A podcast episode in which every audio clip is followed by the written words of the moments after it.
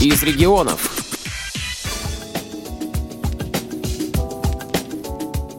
В Воронежской библиотеке для слепых имени Короленко шумные и очень активные посетители. Большая группа школьников, учащихся пятого класса одной из обычных городских школ. Ребят, становитесь так, чтобы мы все уместились. В рамках специальной программы «Уроки доброты» дети узнают о специальной библиотеке для слепых, о жизни незрячих, о том, как они справляются с трудностями, как ориентируются в окружающем мире – меня зовут Наталья Андреевна, и вы пришли в гости в библиотеку для слепых. Экскурсию по библиотеке ведет Наталья Запорожец. Сейчас я вам расскажу, как незрячие люди, приходя в библиотеку, ходят у нас тут по зданию, ориентируются, и вообще, в принципе, как они читают книжки, пользуются компьютером и так далее. Сегодня вы все это узнаете. У вас под ногами находятся такие гладкие полосы, все можете потрогать. Это направляющие полосы. Когда незрячий приходит с палочкой, с тростью, да, он отлично либо ножкой, либо палочкой это чувствует. Вот такие вот выпуклые, вот у вас там тоже есть перед лестничной площадкой штучки, это называется рифы, предупреждающие полосы. Они обычно клеятся за 60 сантиметров до любого препятствия, там, до лестницы, до двери. Вот он встал вот на такую штучку и понимает, ага, значит, скоро будет дверь. Вот там вот видели таблички, смотрите, вот, вот, есть таблички вон там, и вот где вот гардероб были таблички. То, может, ручкой потрогайте, там вот кириллицы вначале, а под табличкой есть Брайлем, да, это шрифт Луи Брайля, про который мы подробнее сегодня поговорим, попробуем даже писать этим шрифтом. Школьников знакомят со звуковым путеводителем по библиотеке. К нам приходит человек незрячий, ему выдают такой браслет. Одевают, давайте кому-нибудь оденем на руку. Отлично. Вот смотрите, вот браслет. Включаем браслетик. Когда он так вот начинает пульсировать, браслет, незрячий человек понимает, что он находится где-то вблизи какого-то устройства, которое может рассказать ему, где он, что происходит вообще и что с этим делать. Вот кнопочки все, видите, тактильные. Одна точечка, две точечки, три точечки. Руками отлично щупаются. Попробуйте все. А мне тоже... можно? Конечно. А, все, понял. Здравствуйте. На браслете имеются три кнопки, при нажатии которых можете прослушать сообщения, которые помогут вам сориентироваться и на полезную информацию. Для ориентации используйте направляющий Вот. и предупреждающий голос, о чем я вам а рассказывала. также тактильные указатели, зеленые схемы.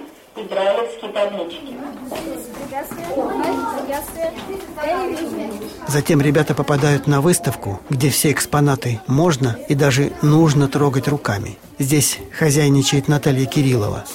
Вот такая вот у нас выставка «Прикосновение к истории». Эту выставку устроил специально для наших незрячих читателей наш областной краеведческий музей. И вот специально для наших читателей, чтобы они получили какое-то представление об отдельных этапах истории нашего края, они сделали специально такие рельефно-графические макеты, знакомясь с которыми на ощупь наши читатели могут получить наиболее точное яркое представление об отдельных этапах истории нашего края. Например, история основания Воронежа. Вот начинается с вот этой крепости деревянной. Воронеж был построен как крепость, которая защищала границы юго-восточного государства от кочевников. Самая яркая страница в истории нашего края – это строительство флота Петром Первым. Ну, Это был человек богатырь, да, вы знаете, что у него был рост 2 метра 10 сантиметров. Особый интерес экскурсантов вызывает копия посмертной маски императора Петра и отпечаток его руки. Слишком сильно. Урок продолжается в читальном зале. Присаживайтесь на стульчики, рассаживайтесь.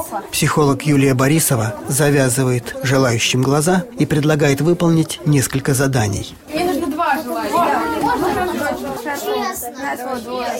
Вот сейчас они у нас честно сидят завязанными глазами. Я им даю вот такое рельефно-графическое пособие. Вот должен на ощупь разгадать, что это здесь нарисовано. Тебя как зовут? Вася. Кирилл. Кирилл. Вася и Кирилл. И Кирилл. Вот держи, Кирилл, тебе вот Ух ты, что, что? А вам сейчас прям- Я знаю, что это? Это гусь? У меня гусь. Правильно. Правильно. Это машина. Машина. Машина.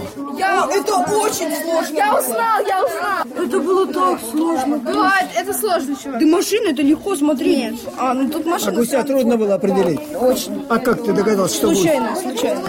Я понял, что вот это две лапы, понял, что две, и вот тут клюв. И клюв, и по шее догадался. Нет, по шее нет, я по клюву и по лапе. Я хочу вам продемонстрировать, как незрячие ориентируются в пространстве. Поэтому Я тебя покружу. И теперь будет задание. На столе у нас лежит книга. Вот найди, пожалуйста, эту книгу и отдай своей подруге Алисе. С первой частью задания справилась, нашла книгу. А вот теперь найди Алису. Что это? Все верно. Ну, вы молодцы, справились. Но я хочу вам сказать, что незрячие люди очень сильные духом. Они принимают свой недостаток и отсутствие зрения как э, свою особенность, и они с этим живут. Вы вот видели незрячих в городе? Нет. Нет. То есть, Я видел, он по палочкой опирался. Нет, я собаку видел с незрячим человеком. Вот, э, правильно, они ходят э, при помощи трости, палочки, как вы говорите, и собака по воды. Это специальные лабрадоры, их обучают для того, чтобы они э, незрячих э, водили по воде. Были на уроке доброты и другие задания. Что-то определить на слух, что-то по запаху, первые навыки письма по Брайлю, Все были включены, им все было интересно. Говорит психолог Юлия Борисова. А на этих занятиях предоставляется возможность ученикам взглянуть на мир глазами незрячих в форме игры, ну, как эксперимент. Этот Брайль, вот на удивление, что они там, им предоставилась возможность по Брайлю самим свое имя набить, ну, с ошибками, ну, ему очень понравилось. У них очень много эмоций, что я распознал, что это у меня там жирафик, э, как-то вот немножко их э, повеселили, и в то же время я думаю, что это будет с пользой дело для них. И будем работать в этом направлении э, и расширять. Чем раньше это прививаться будет детей. детям, тем, конечно, будет польза обществу вообще.